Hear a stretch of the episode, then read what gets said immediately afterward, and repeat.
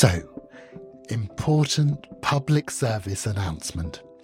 Usually you don't hear my cats, Dylan and Moomin, their black and white brothers, thank you for asking, on the podcast.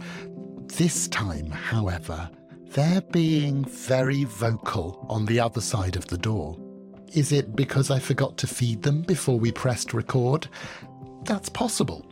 But I prefer to think that it's because this episode of Why Dance Matters, the Royal Academy of Dance podcast, has a rather electric guest. The D J, community activist, and vogue ball impresario, J J Revlon. J J is a key figure in London's ballroom scene. We're not talking ballroom as in waltz, jive, and rumba, but the ballroom culture that originated decades ago in Harlem in New York, where queer people of colour found a space to come together and be resplendent. Ballroom has been celebrated in the T V drama series Pose, and it's now international. J J has moved the form forward, often with his mum on the door of his events. As father of the House of Revlon, J J looks after the people who work and perform with him. It's fabulous, but also holistic. There couldn't be a better guide to ballroom culture than J J. He's truly the cat's pajamas. J J Revlon, welcome to Why Dance Matters. It's very lovely to have you here. I wondered if we could start off with a definition, because we're talking about ballroom, but not in the sense of Strictly Come Dancing or Dancing with the Stars. What are we talking about? I wondered if we could start off with a definition, because we're talking about ballroom, but not in the sense of Strictly Come Dancing or Dancing with the Stars. What are we talking about? Well, what we want to talk about is ballroom culture, which is a culture that was created by Latinx and Black people, Black trans women specifically, to create a space that was basically a safer space for L G B T people, mainly trans women. It really comes out of drag culture and then became a whole culture that includes dance, fashion, creativity. It's a place of uh, solitude and healthcare and sex education. It's, it's like a place of also just general education.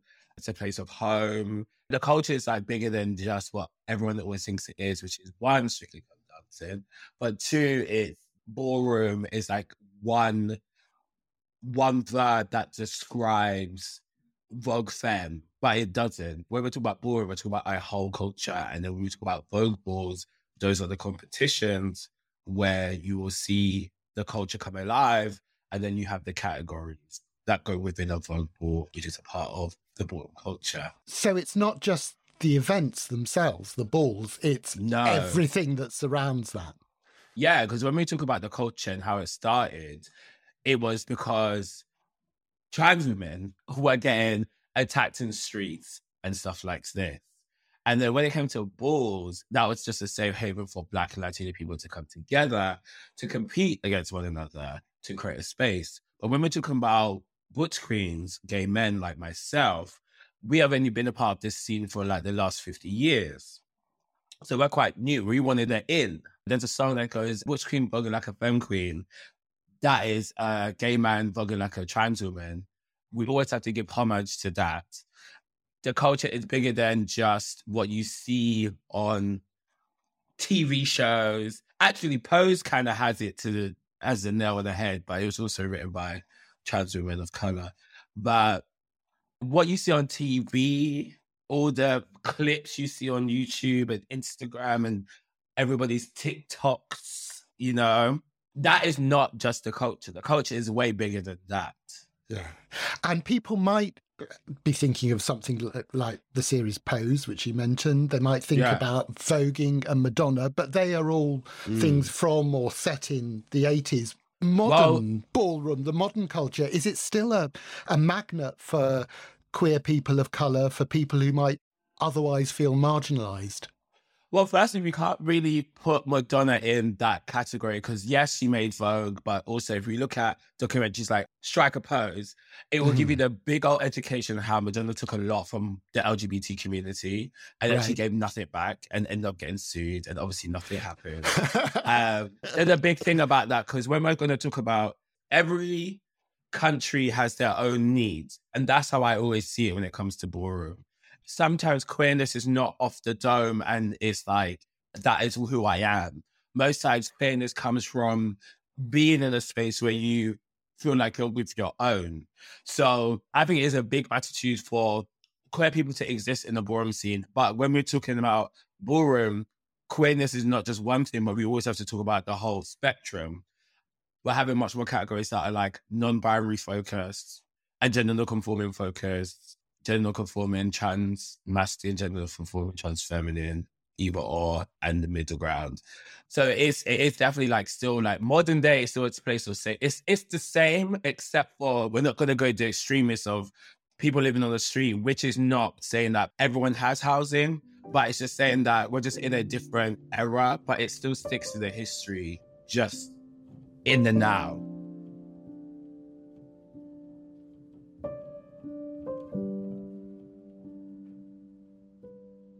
How did your dancing journey start? Were you a little dancing child?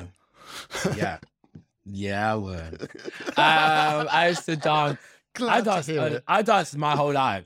I don't right. know anything else. Actually, I know a little bit I T, a little bit media stuff, a little, a little editing. But the thing that has been me from the jump is dance. I copied dances from music videos. Sean Paul, Light Glue was my favorite. I've always been around, uh, not family of dancers, but we all love music. And so it's like Christmas time and all this stuff. I just carried on dancing. Really when it sunk in that dance could be something, is that in primary school, we had a, it was like a showcase, a dance teacher who was, she was doing every school in Suffolk. She was really good, getting her life. And she created choreography to Justin Timberlake, I love to you. It was with Pharrell, I think. Why I love you. That was the song. And then right. from then, it just carried on. Like I done. After this, I that was primary school. Then when I started secondary school, I used to do taekwondo. So I quit taekwondo and did after school dance. Went to a dance group. It's called The Movement Factory. It's run by a woman called Leanne Pero, who runs The Movement Factory. She's a big person, a significant person in my life in terms of my dance career. Also for Suffolk as a whole, because she was the woman who put all dance teachers in schools in Suffolk, did all these after-school classes in Corsica and Elephant Castle. And it was like, that part of, was a big part of my career because I could, or a big part of me learning dance because I was learning from people who were like huge, like who were on West End, who were in big dance companies, who always performed here, there, everywhere, had opportunities to dance for Nike, Manchester. So she was like a big significant part, but that That was just like always kind of thing that I always did like my whole life. And then obviously voguing came along. Well, being gay came first. Then voguing came second. Or kind of was always in the remit of my life. And yeah, and then I went to uni. You were at the London Contemporary Dance School. Yeah. Which is super prestigious, but it very, didn't feel like a good fit for you. Not at all. You know what? This is funny because mm. January, I'm actually doing enrichment week at that school. So I'm actually going back to teach, which is crazy. Oh. I will go back and enrich those kids because I know when it is to be like, to sit there and feel like you don't know where you're alive. And especially there's a lot of like L G B T people within dance. As you know, my dance school is like bi, and then it became gay. And then it was like really prominent in my life. So there's a lot of things around that that I feel like in my heart, I wanted, I'm doing this out of my goodness of my heart. However, when I went to the school, I'm not ballet trained at all. I started ballet when I was sixteen. I didn't know nothing about it. But what I did know is Freddie. Freddie, who's the director of Dance Umbrella, he did a project with me back in the day, told me that I should try out for this school. I went to view it, paid my deposit, literally the only school I got into, because I didn't audition for any other school but the place. Right. And, you know, my stuff went from three hundred to top ten. And there are three black people out of my whole, uh, out of the ten that was chosen. So I was very proud about getting to the school, number one. But then of when course. I got there, I just felt like I wasn't, I only wanted to do the uni part of dance because I wanted to teach dance how I thought it should be taught and not how it was taught to me in school. That's the only reason that I want to go back to my school and do that. For me, I had the worst experience, but some of the best guidance in that school. I felt like I stuck out like a sore thumb. Most of us did, and mainly the uh, people of color. No one really took anything really that seriously when it came to like my body and my aches and my pains. And I just felt like I was just like hitting my head into a wall until my amazing ballet teacher, she was a ballet dancer who basically just got flown from here to there and got principal at Royal Ballet. She was like small old lady, Reebok trainers. She used to tape them. But you know, her pirouette was everything because just the head whip alone to tell us how many pirouettes we were going to do was just everything. You could just see that she had a career. But she's the one that told me I didn't need this. If it wasn't for her, I honestly don't know. I think I will be with other students from my era who don't dance. Most people, my school was eighty plus people, went down to like fifty, forty because that place is not easy. Well, it wasn't easy when I went there. But most of those people don't dance anymore. Most of them don't. But if it was not for the safe haven, the truth of Trish, I literally wouldn't be... I honestly give it all to her. Like, wow. I give everything to her and all the other people who have helped me in my career. But especially in a uni context, when I tell you I wanted to give up on everything, I'm telling you the truth. Like, I want to give up on everything. I started working at Apple. I said, you know what? This is great pay. Let's just give up and dance. Oh, you know, gosh, because that, yeah. it was, it just wasn't a place where it was giving me what I needed. Everyone had this idea of like, I want to be a dancer, but they all did cat skin. They all did ballet from when they were younger. We wouldn't be here if we're trying to be dancers. We are dancers who are trying to elevate our education in dance. There's a difference. So yeah. I just felt like I just did not fit. Anyway, one thing led to another. I just didn't return. To be honest, to tell you the truth, I went to Misa. I went to Misa. And when the school year started, it was getting very much, where's Jason? Where's, where's Jason? You just you didn't know? Come back. I would have never done that if it wasn't for Trish. And I would not have like delved my life into ballroom so hard if it wasn't if it wasn't for her and me seeing such injustice in the school at the time. Yeah. Things have changed and they have let me know. Hence why I'm going back. I'm going there just to like give something different, and I'm going to bring my A game, and I'm going to give them a completely different perspective on dance.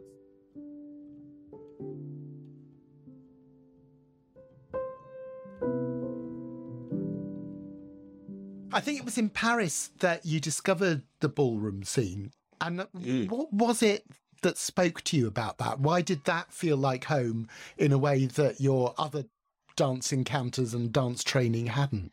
Well, so firstly, I picked it up on... It was uh, around the space where B-Ball was coming up and MySpace was dying. And Facebook mm-hmm. was like on the cusp. And then YouTube all of a sudden came out of nowhere. That's where I first saw it. Then I was going to the club, definitely not at the right age.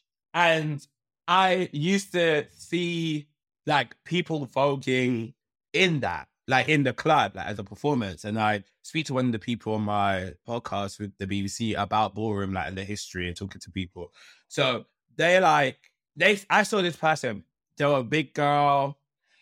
There was something about the hands and them that just took me. And it was like, I remember this from the YouTube and the videos I used to look at in I C T in secondary school. When stuff happened in London, I was either too young to go or when I was old enough to go, it wasn't fitting for me. It didn't make sense. Until I met Vinny, legendary Vinny Revlon, my house father, who lives in Paris, but he's the father of Europe. We battled at some event that was like, definitely not ballroom. We battled, and from that day, he was like, do you want to be, I want you to be a Revlon, this and the other, I see Revlon in you, this and the other, and I met all these other little Parisian people. But when I got on that plane to Paris, had the worst steak tartare of my life, I went to this ball, right? Except for like the gay club I went to, I had never seen so many black people in one space in my life, other than B L M. in Paris, it was like, this is literally only black. Like, it was so black. It was the craziest thing. And the thing is, I knew everybody's house chant. And I screamed the whole night. And then I came out as a Revlon that same night. And I just came back and was like, everything people have been doing in London, this is all wrong in my head. That's what I said. Out loud, I said this. What I saw in Paris mimics the same as the U S. So I feel like I want to do a function that mimics what the U S does by what I've seen on video. Instead of being like, all of you are wrong. So I just persisted on doing that. It was the blackness. It was the competition. The video footage can never give you the experience of being in that space. I think I don't watch a lot of Vogue and ballroom uh, balls literally for that. Because if I'm not there and I didn't experience it live, I don't know if I can get the same out of the video. I can get out a wow, but the energy and the goosebumps you feel yeah. when someone is maybe doing the craziest stuff, you know, I don't know, hitch kick, hitch kick, in the floor, flick up, oh, maybe dip, oh, maybe not, full split, box split, bounce, come up, releves and double pirouettes with fuertes and an inner dip. There is something about all of that that you see in person that you're like, This is un- this is unhuman. It was that unhumanness that I really needed. And that's what m- made my mindset go, you need to do this. Like, you need to make balls in the U K. Like, you have to. And it's very sort of, um, it's very intimate in the sense everyone is close to the walk, to the floor. When you're, yeah. when you take the floor, you are surrounded by people, which must yeah. be exciting and intimidating in equal parts. It's called spatial awareness, and we should all have it. You know, and we should all have it. In dance, we always go from the corner, and you know, when you go in them threes, you know, there's always a girl that's always like a little bit extra or too or too slow.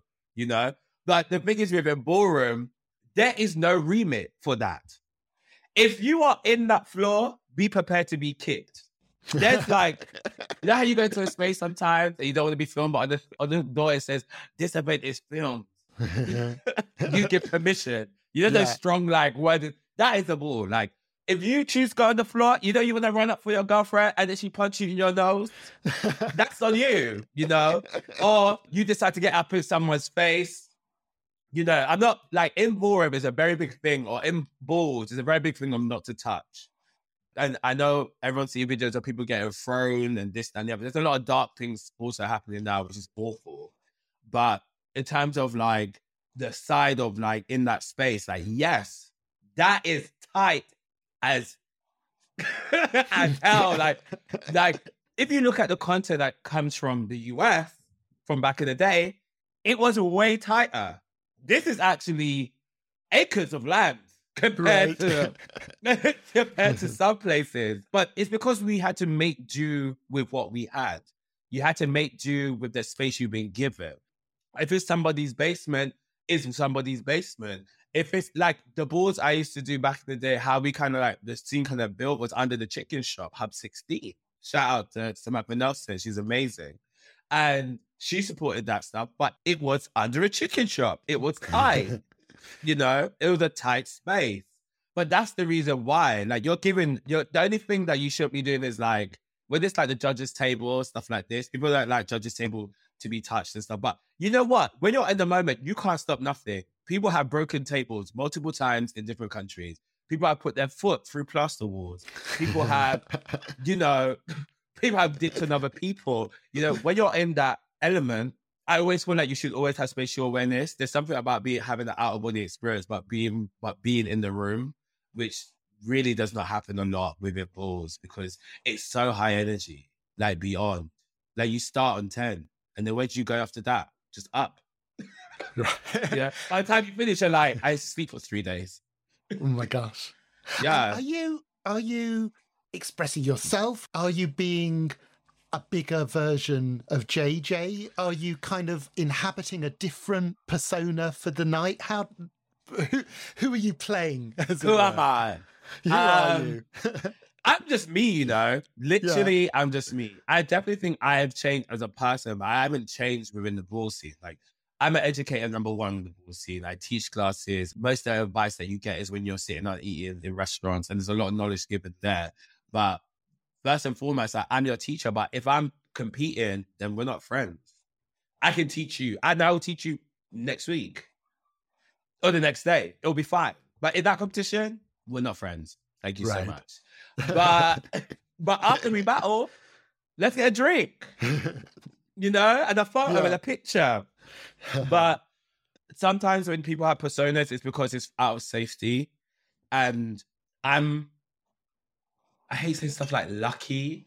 I'm happy that I'm not a person that has, that has to do that. You know, my mum has come into the scene. She does the doors of all my events. Yes, um, I wanted to ask you about that. Because yeah. What, how fantastic. Do it. I love that idea. What is it? So your mum, obviously, very, very supportive of your yeah. career choices. What is she like on the door? What is she, a fierce presence she, on the door? No, she was like fun. Like, the thing is, like, my thing is, is when, if I get a space, right? So say I did, I don't know, something like R A D.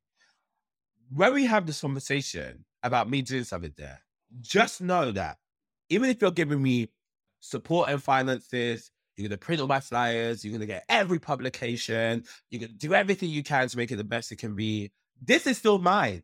And actually, has nothing to do with you. Will I give you a shout and a thank you? Yes.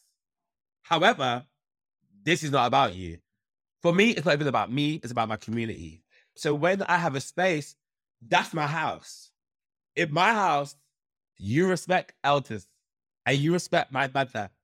So my mom is not fierce unless she needs to be.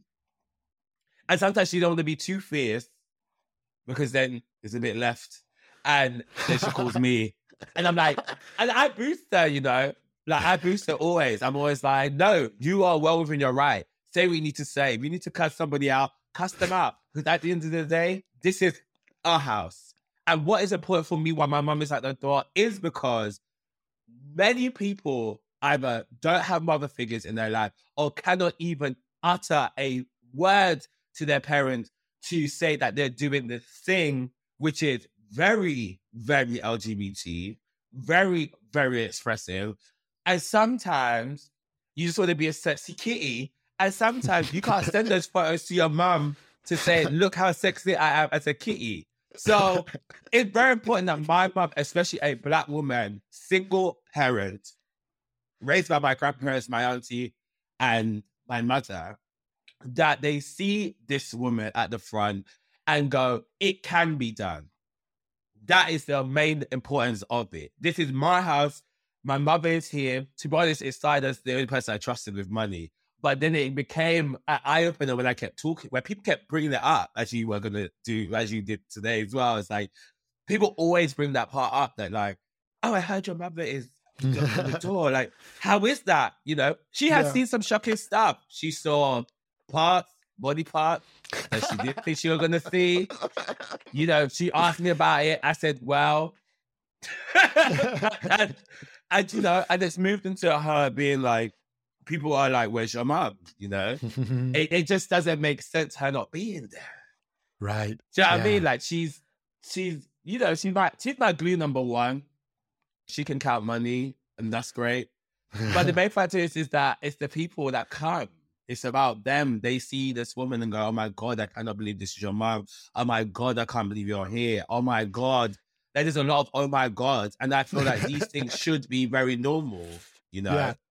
And, you know, it's not for many people, but if they can have my mum adopted for a six hour ball or eight hour ball or even a twelve hour situation yes, an honorary uh, over mom. How many days, I just want them to know that there are mums out there, especially black mums, that support their kids, hands down. That idea of getting the mother experience, yeah. even if it's just for a short while, is just a lovely yeah. idea.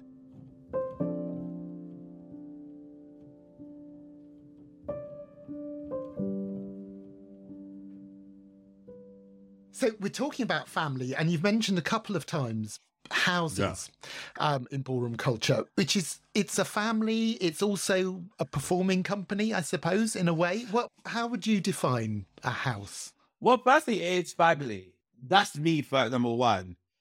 yes, do some people, some people's houses work as a company? Facts.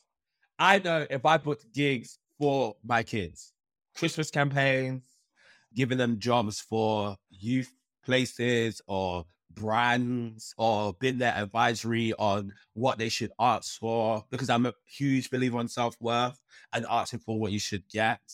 That's how you can probably see a high type of company, but it's not. Like, first and foremost, we're a family. That's it. The house name is, it comes before me. You know what I mean? I'm born in ninety-two. I'm only thirty. But my house has been around for fifty years, I want to say.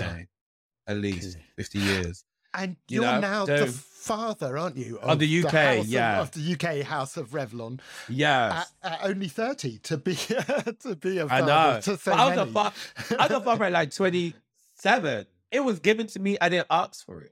That's another thing. Wow. And what you know, does it mean to you to have that responsibility that, and to have that it, role? How we see ballroom families, let's get that little education out of the way, is same as sociology. Cereal box family. Mom, dad, kids, right? Difference is, is this is chosen. Your family's chosen. I'm a house barber. My fathership does not stop. Someone wants to fly to this ball, but don't have the funds. I'll pay for it. Oh, I had this issue at my job. I call my ex because he works in H R. Oh, I'm having this housing issue. I call my mum because she worked in housing for twenty years. Oh, I have this partner problem. We'll talk it out. Oh, I'm having stress. Let's talk it out. Let's talk as a whole group. Let's have a meeting. Let's do this. Like, I grew up without a dad. So I'm doing like what my mom and my granddad will do for me and my grandparents and my aunt. That's what I would do. Um, my role is not just this or that. I am the whole team. Like, and you know, it's hard because I also go through some stuff, right? And there's moments where I'm like, I'm not giving enough. I'm not doing enough. And I definitely have those conversations later with myself. Or I can also have those with my kids. Because in the ballroom, age does not matter. Except for when it comes to kids. Because I refuse to teach children voguing. Especially if it's going to be like the words I told you in the beginning that I can't say now. Um, and it's very, but I also feel like it's very important for kids to see balls and stuff like this. There's rules around it, but it's possible. But it's very important that, like, yeah, in ballroom, there's no age. And like, I've had people in my house who are forty, forty, thirty-six, thirty-eight, older, younger, it don't matter. I can still be a guidance. I feel like I've lived a life and I'm quite mature. And I do have a very good outlook. I usually like can see it from both sides because I can also see my own wrongs. And I think that's a big part of being a father. It's like you can see when you could make improvements or when you made a mistake or I've argued with my kid. My kids have argued together. I'm a parent. As your parent, anyone's parent, chosen or otherwise, this could be a carer, this could be like fostering, this could be adoption, this could be grandparents, this could be someone taking place of somebody else, step parents, anything like this, uncles, gunkles, uh, aunties, everything, godparents, yeah. Like all these important roles is like, that's the family, like that's how it's done. And yeah, me being a father, it's just like, I'm just there as a guidance in life. It's just, that's how it is, you know? And I have kids, not only just the Revlons, but outside of that, I have people who see me as a father figure in Germany. People who see me as a father figure in, in parts of Spain. I'm tired. Children But everywhere. I love it. I do. I do. I feel like roles in ballroom, people try to solidify them as like just one section or another, or I just do this. And I just feel like that is not the case. My thing is, is that if I'm a father in my house, I can be father to people in the scene. And as much as I am drained and tired of travel and balls and going there all the time, there's joy in seeing those spaces and them seeing you and say, oh my God, I'm so happy you're here, and ask your advice on stuff. I just get so much out of it, like so much internally that, you know, I don't really have much time. I don't really have a, I do have space to talk about it, but it's just something like now I can really express that I'm tired as hell at times. And the thing that makes me go, I don't want to go, but I know I gotta go. And I know I'm going to be great at the end of it is going to balls. Mm-hmm. And being that far, father bigger.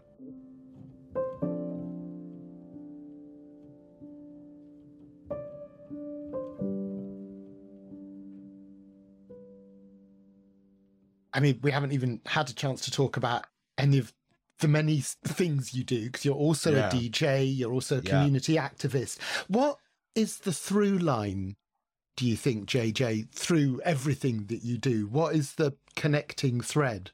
That's definitely my through line is community. Like, I learned dance from fifty p. I always feel like dance should be accessible.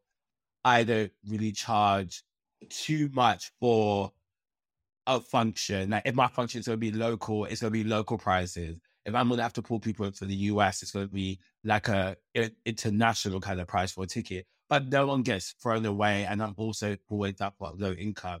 I always feel like stuff like this should always be accessible throughout. My through line is community. A lot of people say they're activists. I don't see myself as an activist. I see myself as active.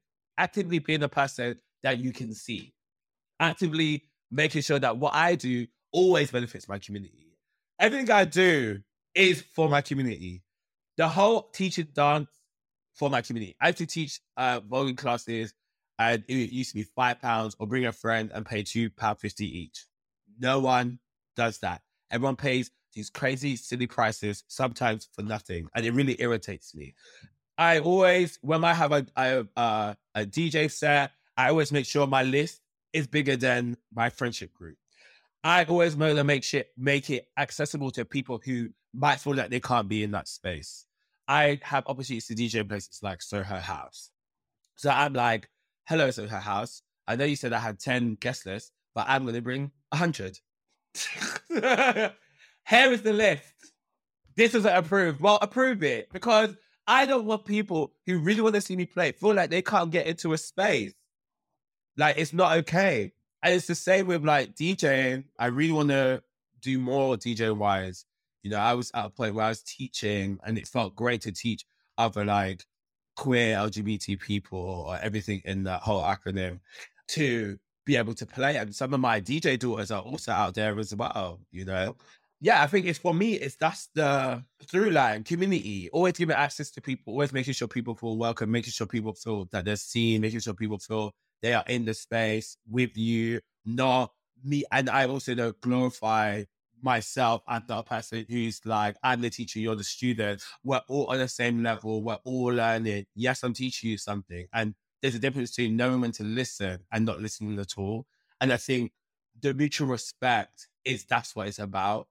And I'm not a person who's like, think like me. I'm saying, think like a person. Like, what do you think? Have an opinion. My community work is just about saying stuff. Sometimes people agree. Well, most time people agree.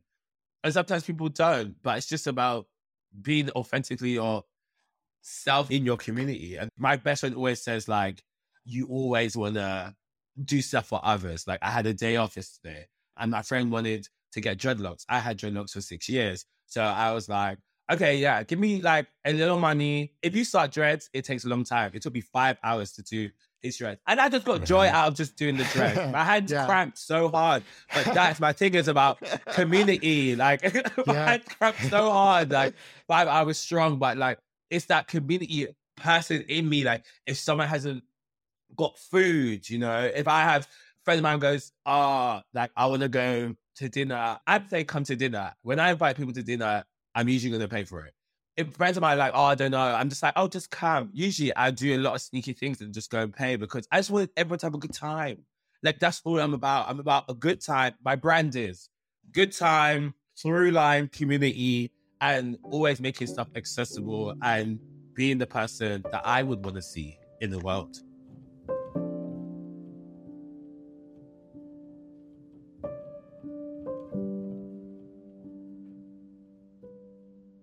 J J, I would very happily just spend the day yeah. asking you cheeky questions. There is one big question, to, just yeah. to bring it back to dance, really. Why does dance matter to you?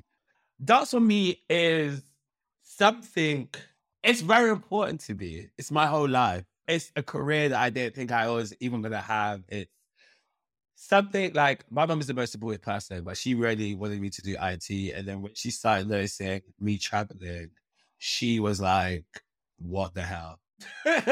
She was like, you don't want you to do I T, but here you are, dancing, teaching everywhere and traveling everywhere. It's got me to a place in my life that I didn't think I would be able to get to.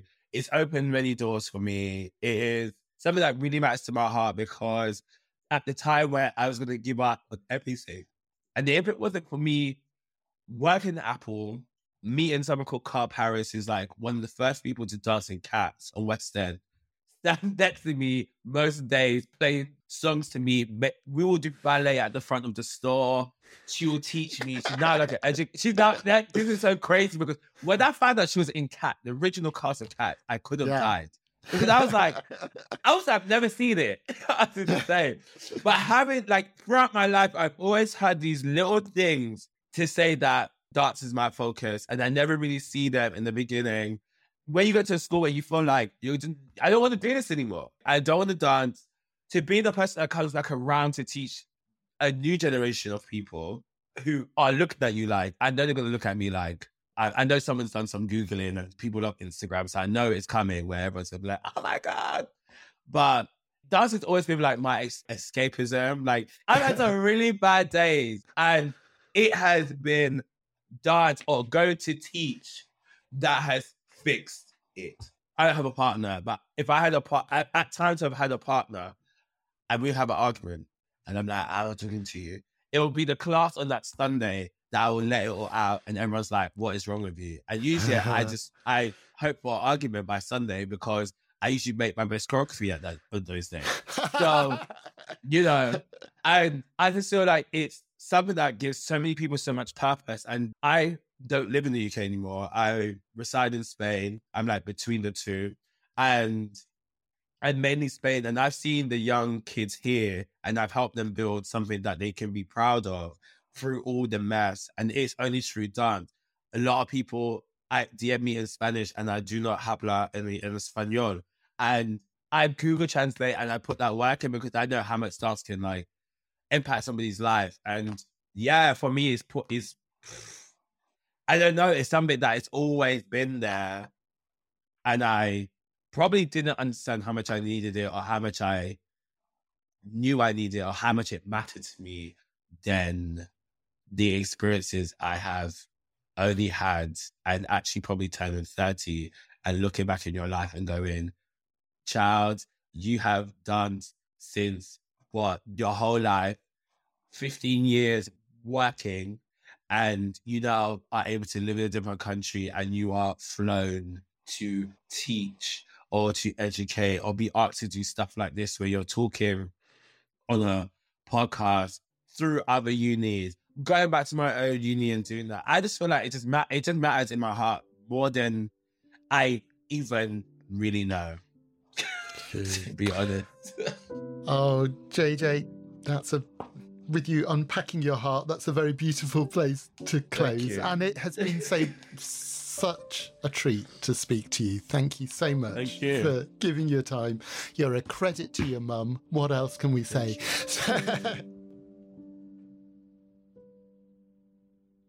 On a grey London day, J J's fizzing, positive, unquenchable energy was a tonic, and no guest on the podcast has ever made such heroic efforts not to swear. Thank you, J J. I hope you enjoyed holding on to J J's coattails as much as I did. Do let us know. I'm at Mister David J's on Twitter, and the R A D is at R A D Headquarters, and there are links to J J's website and socials in our show notes. Our guest today was J J Revlon. Why Dance Matters is made by the R A D team of Celia Moran, Melanie Murphy and Charlie Strachan, and our artwork is by Bex Glendinning.